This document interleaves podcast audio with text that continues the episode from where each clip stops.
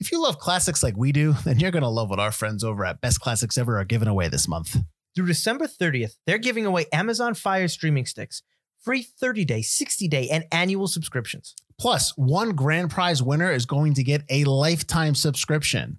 You can enter to win on the Best Classics Ever Facebook, Instagram, or Twitter pages, or you can enter at bestclassicsever.com. And if you go there, be sure to check out episodes of our show, The Matinee, streaming free in their Hollywood Canteen section.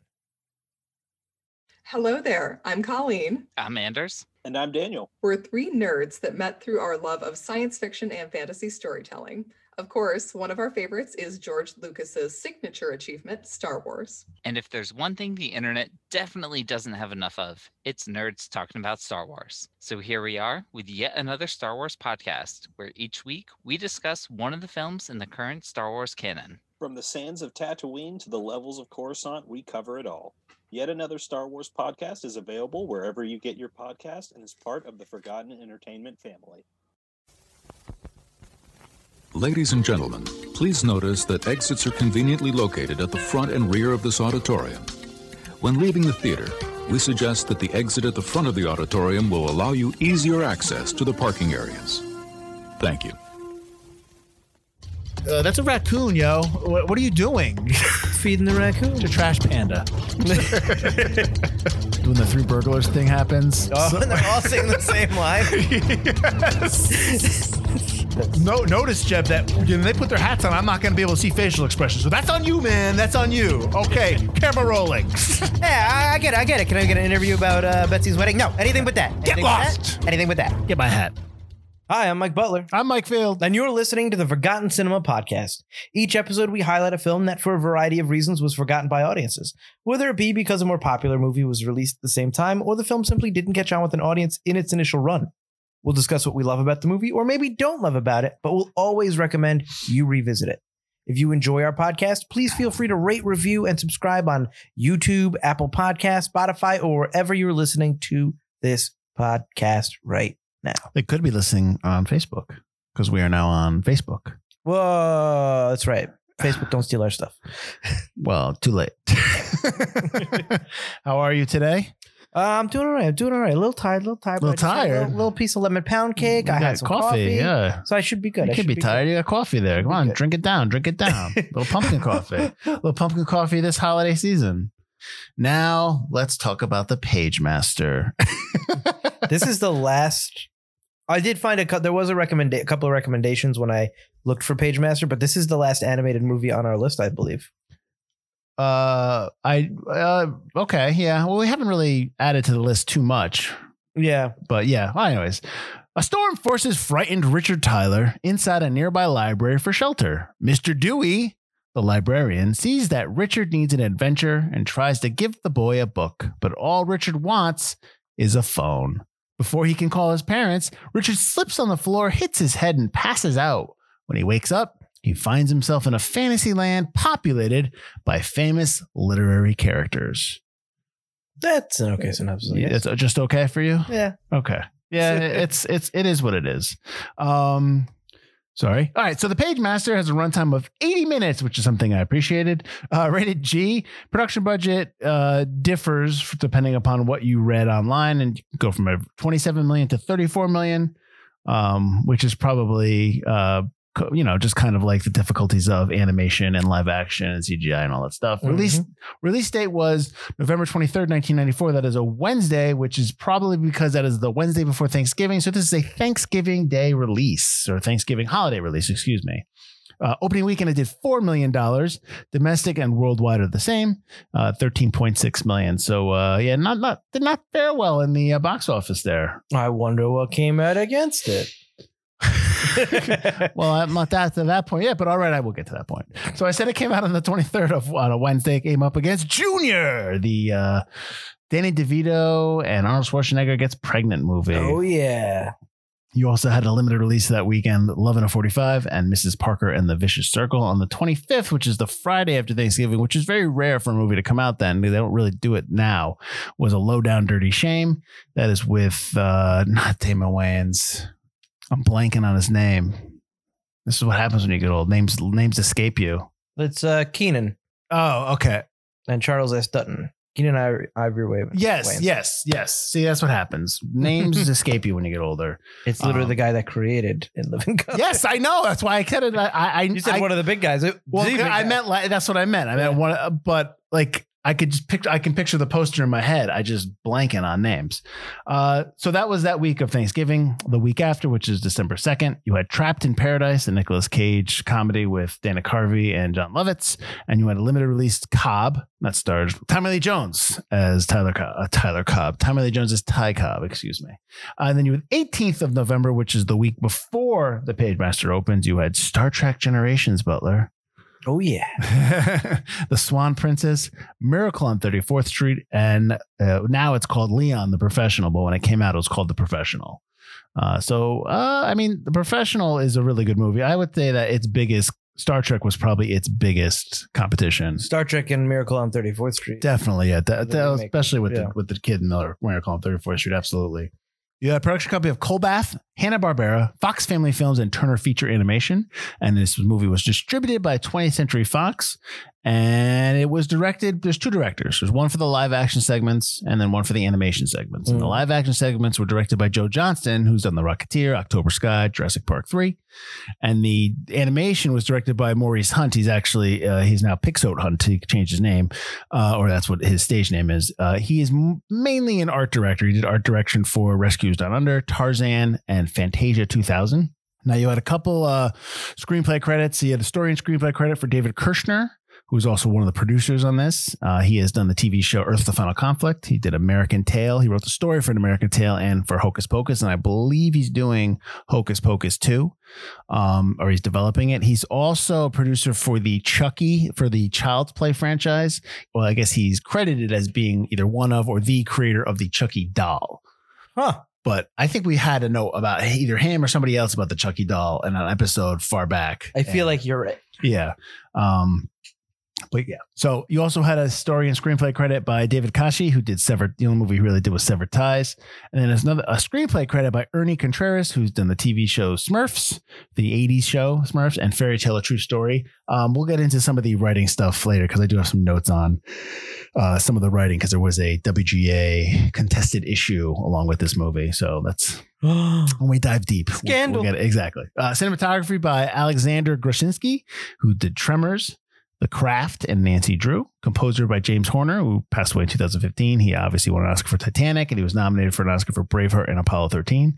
This score, which we can get into later, is very familiar to me. And Uh, that's because this score Oh, is ahead. used in every movie trailer after this. okay, so we'll get into it. Oh, That's my very first note in this uh, for this film. We'll get into it. Let me go through the credits. Uh, edited by Dan Molina, who did The Land Before Time and Planes, Fire, and Rescue. And then uh, uh, alongside David Kirshner, you had Paul Gertz and Michael R. Joyce were producers. Gertz is on Cats Don't Dance, and the he was an executive producer on another episode that we did, Titan AE, that movie. Remember? Remember Butler? I do remember. Joyce has done the was a co-producer for No Escape, and he was a consulting producer for the Battlestar Galactica, uh, uh, the first two episodes, which tells me he did the movie, the initial movie, because that was what the this is the TV show, the new one, not the older Galactica, the one that came out on Sci-Fi, uh, probably more than 10, 15 years ago, right? Twenty. Yeah, probably. While- a over, while probably ago. over ten years ago now. Yeah. So Richard Tyler is the lead. He's played by Macaulay Culkin uh, from Home Alone, Saved, and uh, I guess he's on the new or the last season of the American Horror Story. Yeah, apparently Yeah. he is. Christopher Lloyd as Mr. Dewey and the Page Master. Uh, he obviously, you should probably all know who he is from Back to the Future, Who Framed Roger Rabbit, uh, the TV show Taxi. He's actually in the upcoming movie The Tender Bar, which the trailer just came out as we're recording this uh, this past week. Ed Begley Jr. as Alan Tyler, the dad from TV show St. Elsewhere, Mighty Wind, and Best in Show. Mel Harris as Claire Tyler, mom. She is in 30 something, a TV show, and Stargate SG1, which I've never seen, and the movie Raising Cain. Whoopi Goldberg is a voice talent here for the fantasy book or fantasy. She's won an Oscar for Ghost, and she was nominated for the movie The Color Purple. She's also in Sister Act 1, 2, and the upcoming 3. Get ready. And she's in Star Trek Generations as kind Uh, you know who else is in Star Trek Generations? Patrick Stewart, who plays What? Adventure. he is, uh, yeah, he's a Star Trek guy. So Jean Luc Picard, Frank Welker as Horror. Uh, he's a wildly known voice talent for Scooby Doo. He plays actually Scooby Doo, and uh, he's Optimus Prime in the Transformers, right? No, he's um Starscream. Okay. And I think he might have been Megatron. Is he Megatron? Uh, no, he's just Shockwave and Soundwave. Oh, okay. Well, then you were wrong. He played counts. Galvatron, the the bad guy in the newest movie. Okay. Uh, Leonard Nimoy as Dr. Jekyll and Mr. Hyde. Obviously, Star Trek fans know who Leonard Nimoy is, Spock. And then there's I have a one cameo credit or one small credit for Phil Hartman's in this movie. He plays Tom Morgan. Uh, we did a, we did an episode where Phil Hartman, uh, which was Greedy, uh, a couple seasons ago. Yep, and we also did. He was also in So I Married an Axe Murderer. That's one correct. Of my favorite. That's correct. All right. So uh, we both had already seen this film. Uh, Butler was obviously a young child when he saw this film. Mhm. Did you see it when it was in theaters? In I'm trying to remember if I did. I know I saw Miracle on 34th Street You're, in you're theaters. six at this point, though, right? Six or Well, 88, right? Uh, I already did the math. If you're, you were born in 88, I'm six. seven. You're seven. Okay, you're I'm born in 87. 87, Okay, yeah. okay. so.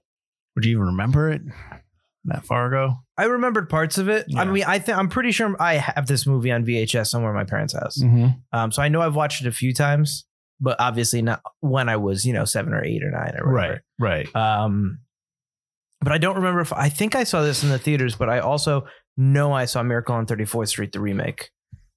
So I Okay. don't know if my parents took me, you know, two in a row. That's that was very rare when I was younger for two movies, two kids movies in a row. Right, right. Uh, yeah. So Actually, it would have been three because I would have seen. Gen- I saw Generations in theaters, and then I would have seen Miracle. Yeah, I definitely didn't see this in theaters.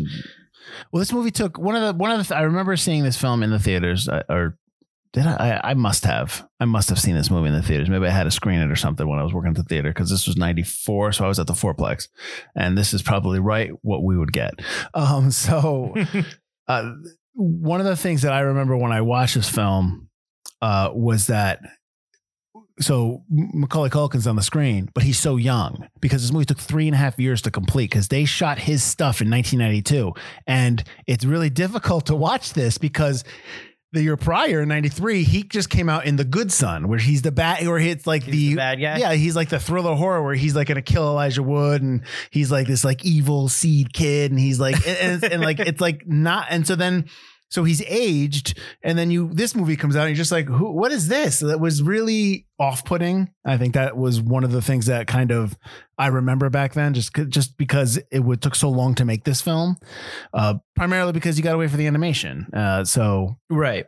it might have been more it might have been better to do the animation first then the live action but it's also macaulay culkin is like eh, eh, you know he's like the hottest thing going after home alone so it's like you know he they wanted to get him in everything Well, the other thing is when you have a young actor like that, if you want to match him to his counterpart, his animated counterpart, you kind of have True. to do the live action first to True. kind of freeze him in time in a way. and you really can't do this movie without uh, a name in the in the lead role. Like if it was just someone's first film that you didn't know, I don't think this movie would have done the business it even did, even though it wasn't a lot. Yeah, it would have been the direct to video or like a Nickelodeon original movie or something like right. that. Yeah. Right. Uh, so we talked briefly about the score. Now I know I had heard it because it was in every trailer, and I know that you can go online and you can find scores like in what trailers they're in. I could not find it. Oh, really? I didn't know you could even do that. You, there, there, like- uh, there once was a website, and maybe I just imagined it that you could check what music was being put in trailers and where was it from, and I couldn't find it. And I searched like I I searched the Page Master song. I, I searched for the like because it's the theme. And and because I when as soon as it came out, I was like, oh, this is I've heard this before in Right, trailers. yep. But I could not find like what just any kind of trailer, like a sample trailer to be like, oh, remember this trailer was in that, and then Yeah. just but yeah, it is very It's very recognizable. yes, yes, Uh, it it is a bit like the uh Dragonheart theme, which I think is also James Horner. Um, but uh, it, it was used in everything. It also was used in the Oscars a bunch too. I'm pretty sure. that makes sense. Yeah. Um, because I'm also pretty sure he composed a couple of the Oscars. well, you know, you're gonna get when you're a composer and you do a bunch of stuff. All your stuff's gonna start sounding the same a little bit because you just use the You same pick it apart, beats. yeah. which is fine. That's that is what it is. This is one of the first films to feature live action, traditional animation, and CGI animation all together. So, but the CGI part is the dragon when the dragon becomes all the colors and they melt from the wall. Is that what we're saying? Is that the CGI part? I assume, yeah. Well, it's definitely the the paint dripping off the That's ceiling. what I'm yeah. saying. Yeah, all that stuff. It's definitely yeah. there. So I guess this is I mean, maybe they use some CG to assist them in the animation, but the animation all does look hand drawn. Oh yeah, once yeah, once he gets into the Once he gets into the yeah, world. Yeah. yeah. Um, so I mean, I guess do you want to get into the movie to start, or do you want me to go into the uh the scandal? Well, let's get into the scandal because then maybe we can talk about that while we're talking about the movie. Okay. So the whole issue with the film was that this was writ- this this movie was written for the screen by David Casci, uh, and it was based on a six page pitch by writer Charles Pogue. Uh, it was called "In Library Days." Library Days. So he took it, he wrote the script, and so then what ended up happening was that you know Kirshner came in as producer and he started rewriting it, um, and he brought his partner was Ernie Contreras, and they so they kind of like re, re rewrote some of the script and kind of worked it in, whatever they Right. did, whatever people do in Hollywood, which is usual. Well, what ended up happening was because it was an animated film, they just put the poster out and they just put on there that they they got rid of David Casci's credit. They said it was just um, Kirshner attempted to claim sole authorship of the screenplay and the original story, not giving any credit to Casci at all because when you propose when you do credits, you submit them to the WGA for approval. That's the Writers Guild of America. Uh, in, in advance so that you can put it on the poster and stuff like that. Right. Um, but they didn't do that because they claimed that it was largely animation and they didn't, you know, they the, the WGA had no jurisdiction over that. That's what they said. But you know, uh, that's kind of bogus. So I was going to say, yeah, WGA doesn't have any no, they do. They do. They're just they're they're, they're trying to like get through a loophole. So they they had this long protracted you know uh, arbitration settlement. Um, they had to do like the interview and investigations to just kind of like figure out like who wrote what and stuff like that and who determined credit. Um, uh, you know. The WGA was just like, you know, you have to give Casci credit. Fox threatened to pull out of arbitration, just release the film without any of the approved credits. And then the, the you know then the WGA would be forced to you know file an injunction blocking the film's pre- uh, promoted Christmas season release. Like it would just been this big thing. Finally, they, they agreed to a settlement. They gave both Kirshner and Casci credit, both story and screenplay credit, and then Contreras also just gets a screenplay credit, which I talked about before.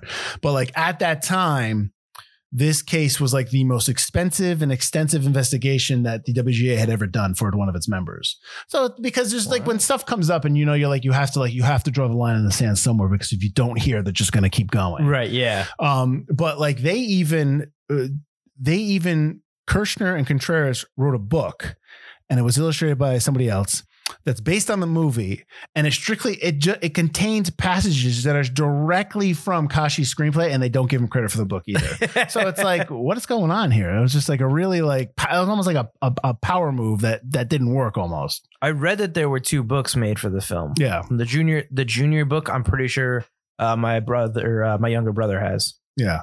or had. Well, there's a video game too, which I was going to look up, but I didn't. Uh, I totally forgot. I to. think my cousin had the video game, but that's probably on that retro game site. You, you could probably play that. Right. Um, so you know, following that great news, let's. I'll give you another. I'll give you another nice piece of news. Uh, so Joe Johnston, I told you, directed the live action stuff. Mm-hmm. He crossed the page master off his resume because he claims the film was re-edited without his consent. Really? So they re-edited what he had done without checking in with him, I guess, or something like that. But my question is, one, well, do you have final edit? I mean, like, I get you want some. Hey, Joe, we got to change right, this. Yeah. But do you have final edit? So if you don't have final edit, I mean, the movie's largely animation, so I would imagine that Pixote, Pixo. Pixote, Well, more his more is Maurice Hunt at the time. uh, m- I, I would imagine that he's got more say over what the final edit is than Joe Johnston. Well, I mean, the- those are just bookends, really. I, I feel. well, he. Well, uh, I, I, I, I mean, they're they're two different. It's two different sentimentalities in terms of just you know animation direction and live action direction. But still, my question would be just for Joe, Mr. Johnson, excuse me. You know, did you, if you didn't have final credit, I get maybe you feel like you're spurned because they didn't say, hey, we wanted to check in with you. Maybe they just did it. Yeah. Yeah, they, don't have to check with you. They don't have to check with you. That's whatever you, whatever it is. But like, there's already a lot of. Uh, this is like the last animated movie we did was Titan E. Which al- also and, and there was tons of gonna say problems in that one. So like, this is another movie where we just have tons of problem. I guess I talked about the production budget of 27 million, 34 million. I guess the film went over budget during the animation production because of, and this is obviously somebody who works within the process of mismanagement and changes to the story during the process. So like they were, as they were animating the movie, they were changing the story. Can you imagine doing all this by hand? yeah. yeah, I know, right? I've got 800 pages for a second of film, and I'm I'm writing. My hands cramped. I'm wearing like a wrap, and then somebody comes in and go, "Yo, they changed the scene." Taking all my papers and just like just throwing them all over the room. oh, that would be terrible. It's just uh, because we talk about like how hard uh, stop motion is when we talked about Frankenweenie, but like hand drawn animation is just the same kind of thing, like bit by bit, page by page, Mhm. and like when things get changed on you like that, it's got to be tough. Oh yeah, it doesn't help. It doesn't help. So now that we've kind of given you a little bit of a background of what's going on behind the scenes, why don't we talk about what's on the screen? All right, All right. nice, nice segue. I like that. why don't you start us off? All right. Um, I like this movie. Mhm. This movie is definitely not perfect. It's definitely not great. But what I like about this movie is it's quick, it's short, and it's to the point. Mhm. It doesn't meander. There's no scene where they fly through a nebula for no reason, like in Titan A. It's just like, why is this here? Um, it's got nice themes. Uh, it's very simple. It definitely skews very, very young. Mhm. Um, but there's nothing wrong with that. I mean, if that, if that's what you're going for, that's what you're going for. If the, I think you could remake this or a similar story and really kind of do a much better, more nuanced kind of film that could be for both adults and children. But I think this movie gets its point across, and I think it does what it needs to do. And I'm surprised it made so little. Well, because it went up against Miracle on 34th Street and stuff. I think if it wasn't against such hardcore kind of like holiday fare, the amount of times you could show this movie in a day at the theater, that's what I was thinking of when I was watching Oh, it. I got You you. could play this six, seven times in a in a day if you're open, you know, Yeah, ten to You- ten to eleven. you'd complain about that, but yeah, I play that now, absolutely. but you could definitely pack in so many different showings of this film. yeah. But I like it. Okay, I don't. I figured you would like it.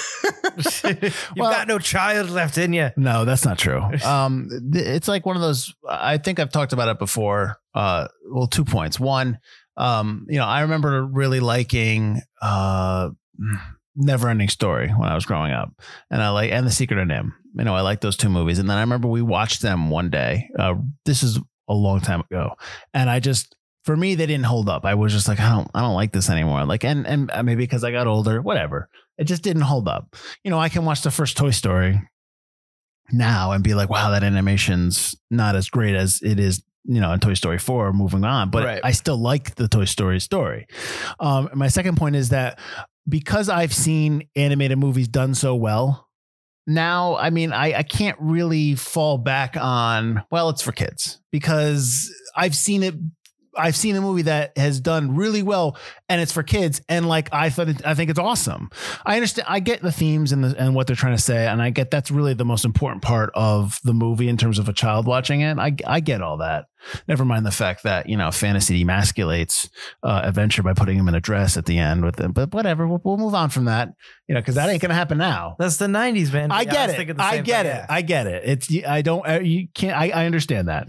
Um, I just I I felt like everything that I talked about happening behind the scenes. I felt like after I watched the movie and then when I started doing the notes, like I was like I can see it all on screen. Like I can see just the the missteps, the mismanagement. Like it just it just felt it was just blah. It was just kind of like eh. Like there's uh, and I can get into the nitpicking stuff, but like we talk about when you don't when when there's a, when you watch a movie and there's just like there's little pieces that it doesn't all start adding up. You just start noticing everything else that just doesn't make any sense Oh, sure. like the fact that the kids that are in the the kids that are bicycling that are jump that at the end he jumps over that huge thing at the end like yeah I did it I did it it's like the whole street's blocked off. Like is it nobody can drive is nobody the street's blocked off. Like what are we doing here? Like like that was one thing. I was just like this is the fact that his parents are the worst parents. Hey run down to the hardware store for me and get me some nails where is this hardware store because the kid is like 18 miles yeah, away. This kid's on bike. He's 10 years old and he's just like, yeah, go get him. You got him, right? And it's like,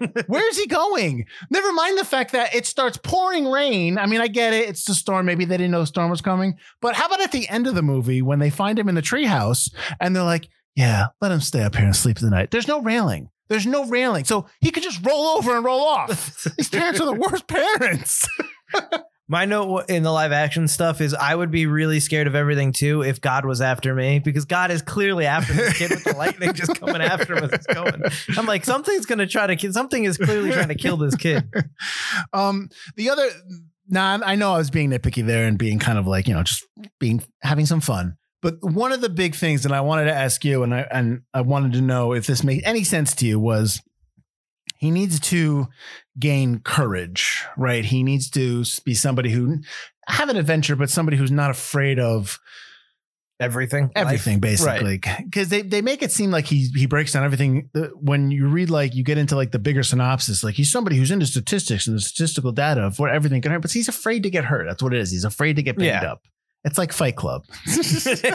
but is it really believable that he becomes animated and he gets into this whole thing and, he, and he's going to have all this bravery and then and then he's in the real world how does that does that really translate that courage that when you're animated to real reality does that really translate i mean i know i'm being literal because obviously you know you you could go either way whether he dreamed it or who actually whether he really did enter the portal of the page master Sure. Yeah. um do you really buy that Sure. I mean, the, his big courage was he went up in the treehouse and he did a jump.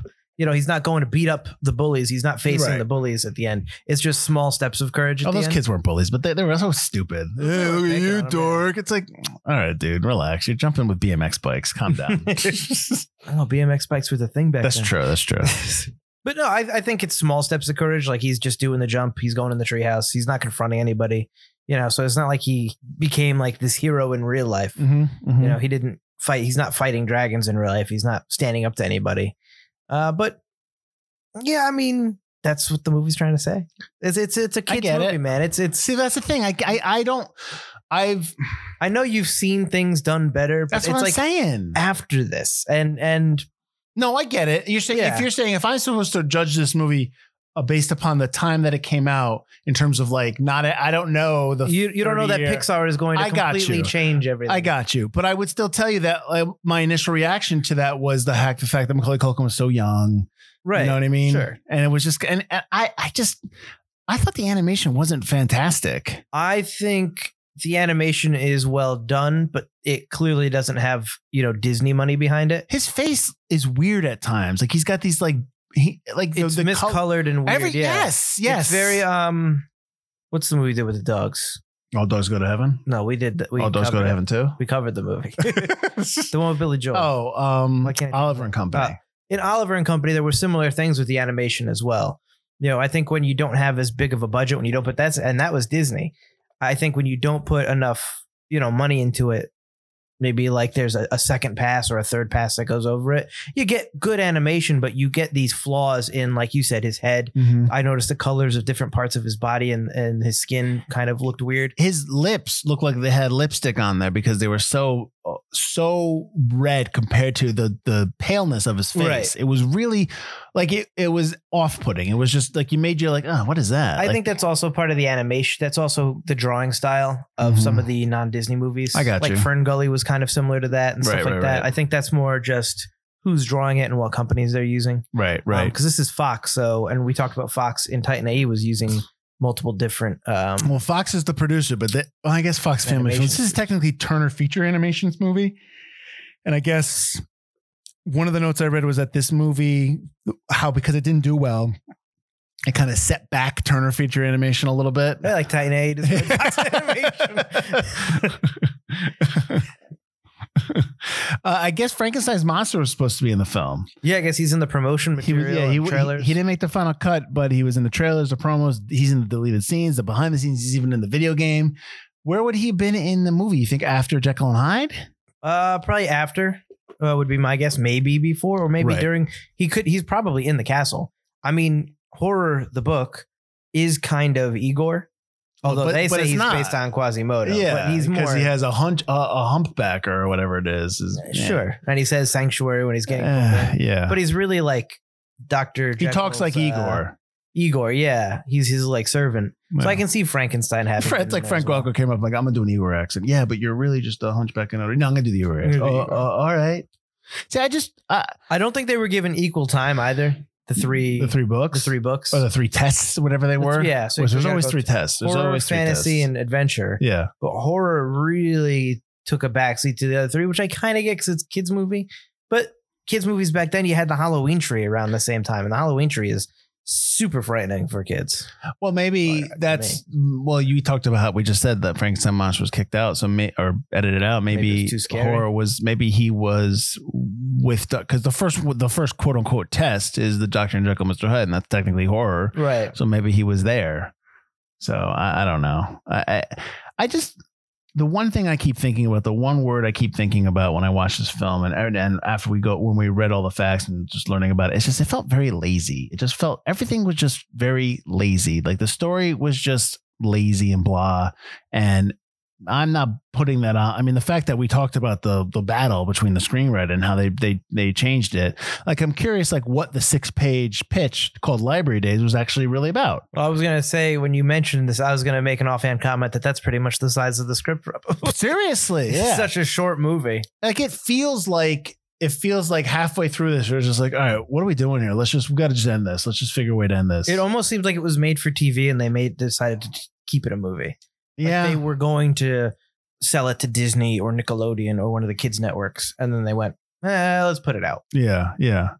It definitely feels like I, I. It does feel like that. Yeah. And like, you know, he's at the library and nobody else, does nobody go to the libraries in the 90s? it's That's like a nice this, looking library. it's the, um, it's the museum in LA, I think they shot at. Like, I it's, believe- it's- yeah, that, yeah. it's not technically, yeah, it's like this, like, The think it- library bookshelves are clearly filled with binders. Because I noticed, I'm like, those aren't books; those are just Staples binders. I know the grid. I know, I know what binder every child needs. Look at this. There's no pages in here. Uh, didn't need pages to make the bookshelf look. Did you feel like the live action moments actually just kind of felt like a, the start of like a Michael Jackson music video? Yeah, it, it was, they were so quick. They didn't feel like They didn't feel polished or professional, like movie was. They didn't feel like a movie. They felt like a music video or like a TV movie. yeah, maybe. Yeah. Just the way they looked and were shot. I mean, you got to figure that that stuff was what, a couple days shoot? You know, like Couldn't be too long. yeah. Yeah. probably a week shoot, and you probably and maybe it was just kind of like in between shooting other movies, and you know, it, it just it all it all feels like it, it, then this movie just feels like you know, oh, you're you're not working on Aladdin, um, or whatever the ninety. What's the what was the Disney movie in ninety four or ninety five? Lion King, right? Lion King was ninety four, right? Probably Lion King. Yeah. So they're probably like, you're not working on Lion King, just go work on Page Master. Like it's like that. It's like it feels like the movie that you couldn't get the job you wanted. Hey, they have positions open on the Page Master. Why don't you just go work there? Like that's what it feels like. It just feels like the C crew is on this. I'm sorry. The ones that didn't get hired by Disney. Seriously, it's like, listen, we're looking, listen, we're looking for Lion King material, material, and you're more Page Master. Like it just feels like that. Do you think animators go up the steps to Disney, get rejected, go down the steps and across the street to Fox? Seriously, yeah. Like honestly, like if you can't get a job at Pixar, like where are you getting a job now? Like like that kind of thing. It just it feels like that. And I hate to say that, but that's uh, that's the sense I get from the movie. It just it just I just couldn't. I, you know the biggest my biggest note from this film that I didn't know that Nimoy directed Three Men and a Baby like I like that was the note I got that was one of my notes like oh he did that I didn't even know that Did you know Patrick Stewart and Guinan recorded their lines together? I saw that yeah that they might well I thought it was honestly- weird not to have horror in the room too, though. At least Well, it, it- they probably. I mean, I wouldn't be surprised if they did this on the set of Generations.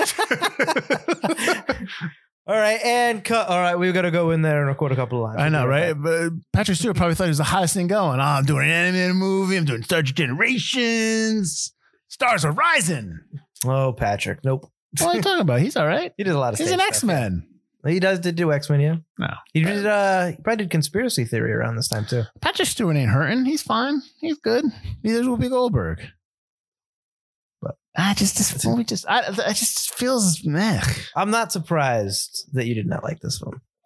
I, I'm I'm surprised that you. I mean, I, no, I'm not surprised. I mean, I get it. It's a kids. You watched it when you were younger, and it's you have an a, you have an attachment to it. I and know I'm what it not was like to. that. I know what it was like to have watched it at eight years old Sure. in 1994. Sure. Or seven years old.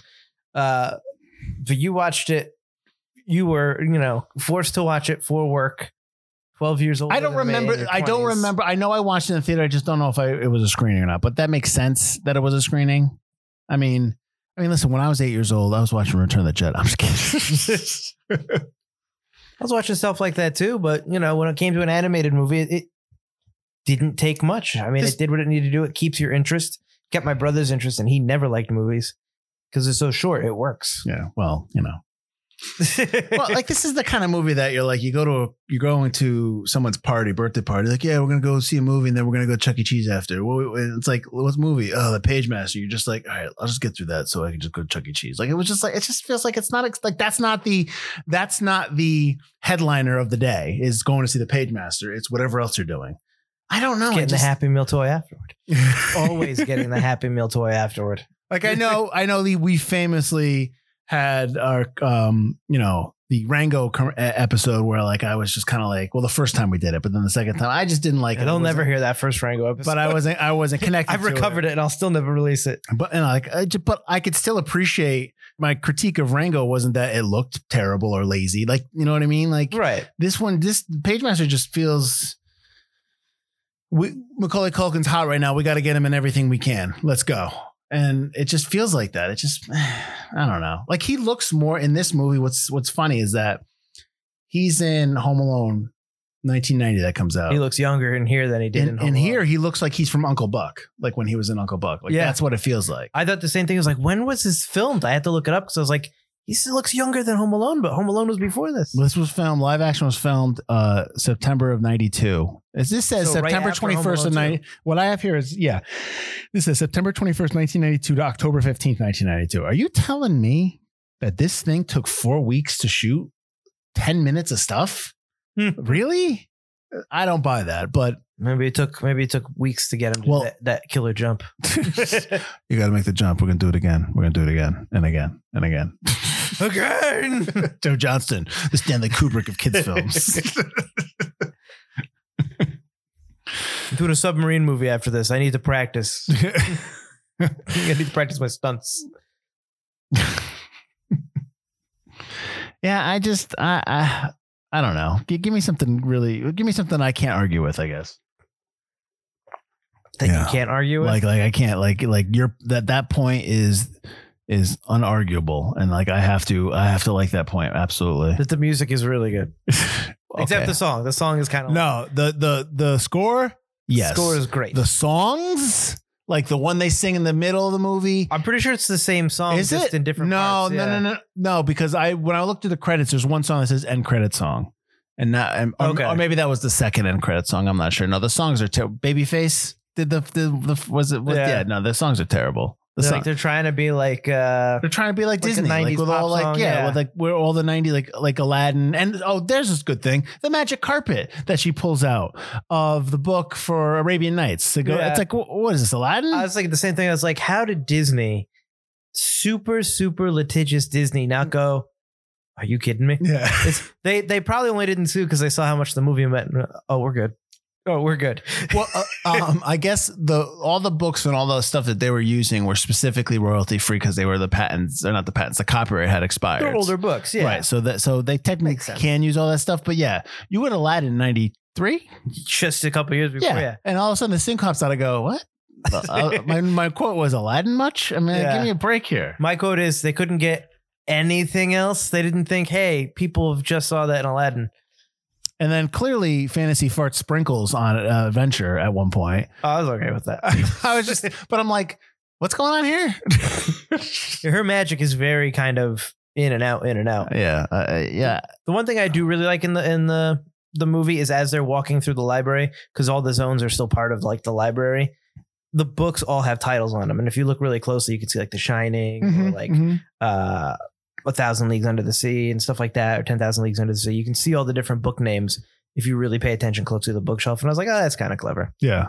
But that's like, you know, like I remember like animation used to be, you know, everything was still frame and you knew what was going to move because it was. Oh, color. Yeah. yeah, yeah, yeah. So yeah. So that's probably just somebody drawing matte paintings. stuff like That's that. the book that's going to open that, there. that shelf. exactly. I could not stand the line uh when when he's like, I'm a cartoon. He's like, You're an illustration. Like, like, what are you, a snob now? what is that? Like, no, you're not some stupid cartoon. I was like, "Oh, okay, uh, calm down, Page Master. Calm down. I'm not the cartoon master. No one calls me Toon Man. my first, my first note when uh, Adventure goes, when the kid's like, I can't use the ladder. Adventure's just like, oh, I got something for this. And he has a deadly killer squid. It's just like, that's his first Oh, idea to get yeah, the kid to climb I'm the gonna ladder. scare you up the ladder. Oh, you better go, kid, or this thing's gonna eat you. You have crippling anxiety? Screw that. I'll fix it. Let me scare the living crap out of Yeah. Killer squid.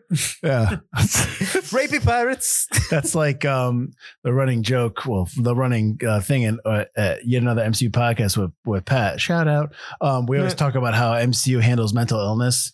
It's just kind of like like when Tony Stark in Iron Man three is just like he's having PTSD, and Yeah. the kid's like, "Suck it up, you're an engineer," and he's just like, "Yeah, all right." It's like, well, that was easy. Like it's just like countless at times in the MCU, they just kind of like bl- they blow off mental illness with just a quick talk, a stern talking to, Stopping and that'll his- solve it. Fixing his alcoholism by blowing up the bad guy. Yeah, And oh now I no longer have alcoholism. Oh my god, I know, I know. It's just like, all right, that's awfully nice and tidy, but all right.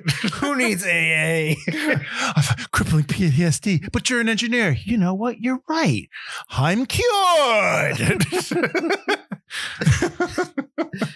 so yeah, so adventure's tactic to uh, pull out the squid to scare him up, scare out of anxiety, uh, would not work in real life.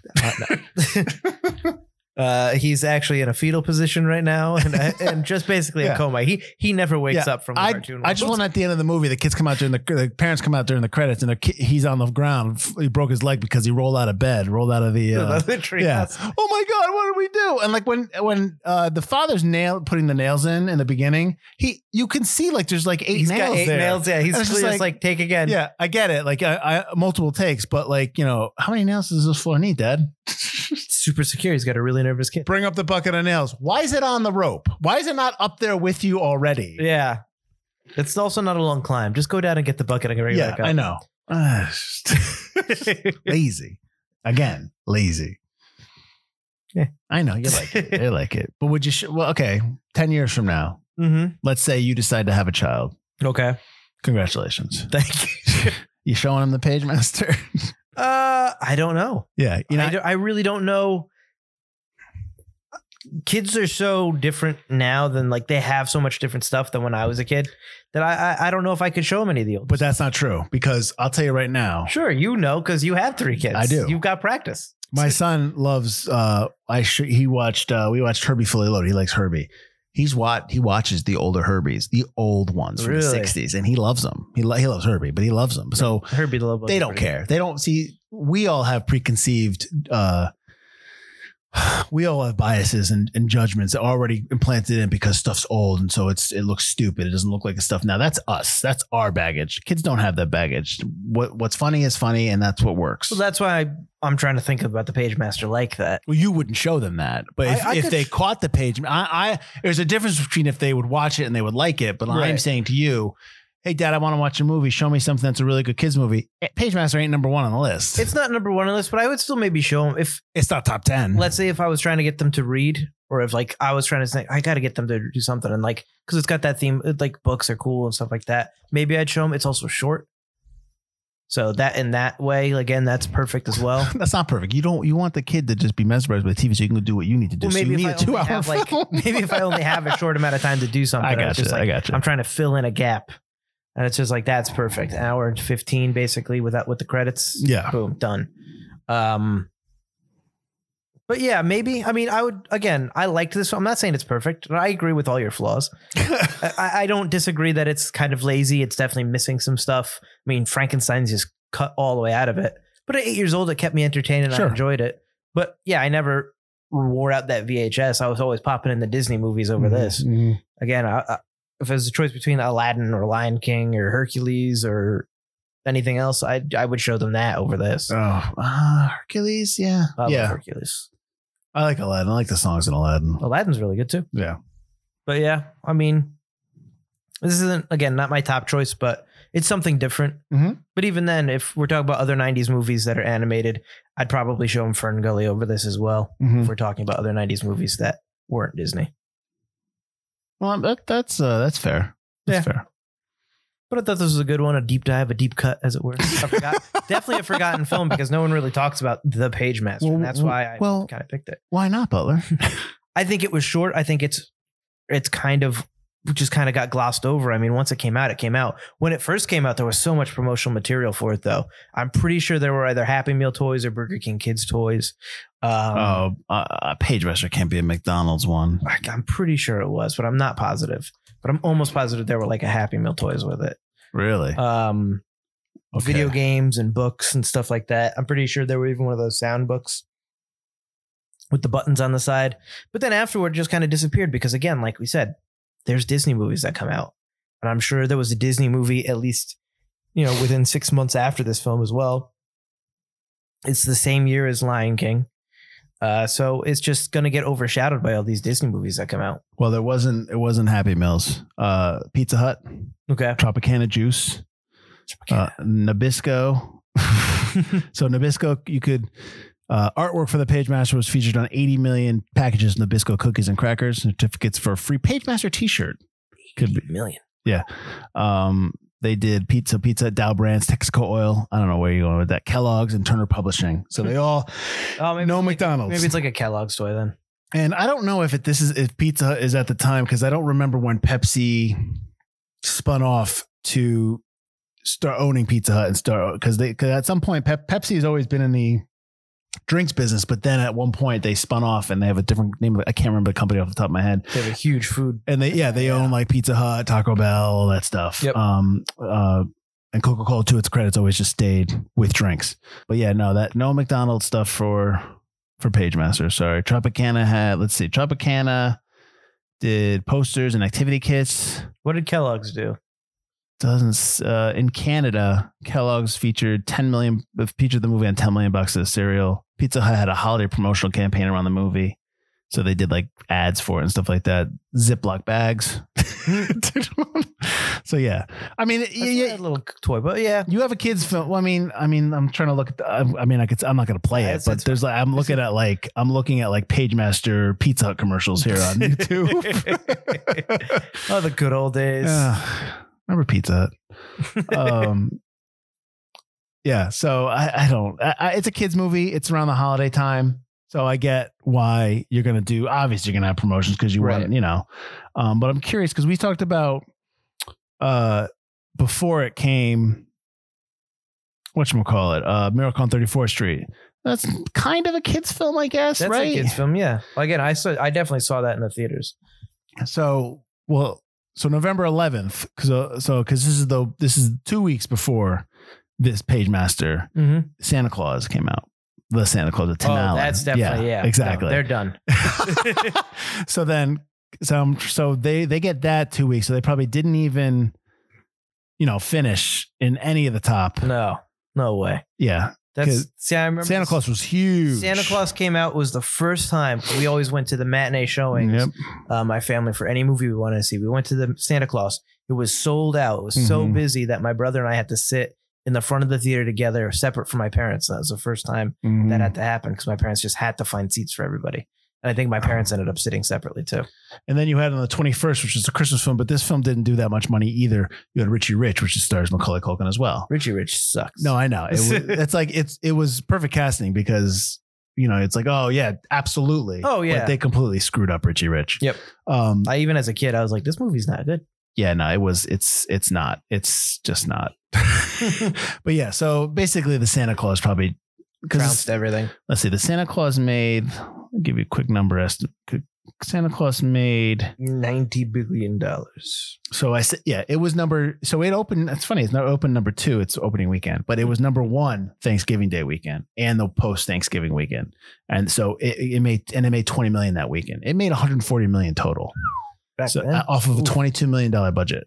so yeah, Santa Claus was was was probably destroyed the Page Master, and that's probably why part of the reason it's forgotten. It's not. I don't. To me, it's. I don't think it's strong. I don't think it was strong enough to be a holiday release. Right. And 94 was the Santa Santa Claus is a is a good movie. It's funny, it's good. Is Santa Um, Claus also Fox?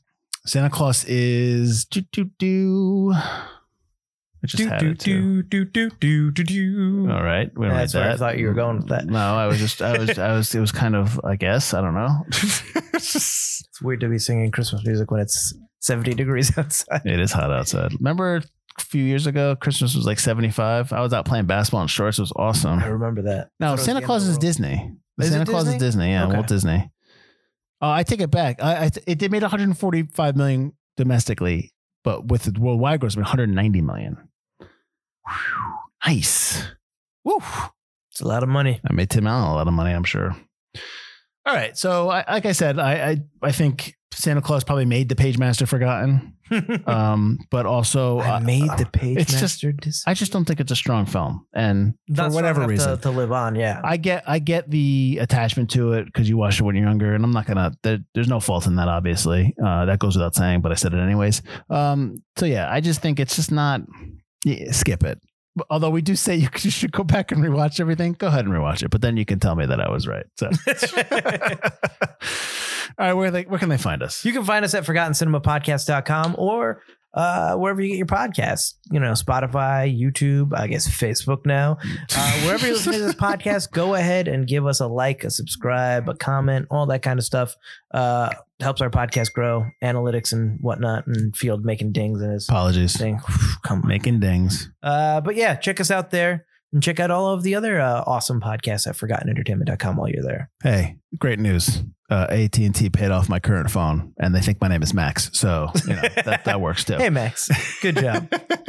uh, join us next week. We're actually going to be going to the future from 94 uh, only a few years ago 2016 we're going to watch the movie the founder starring michael keaton about ray kroc and the rise of mcdonald's um should be a good one all right I some fries before we do that episode. well all right well i guess i'll wait while you go get that uh, we'll see you next week i'm mike field No, you're Max. I'm max I'm Mike Butler. and this has been forgotten cinema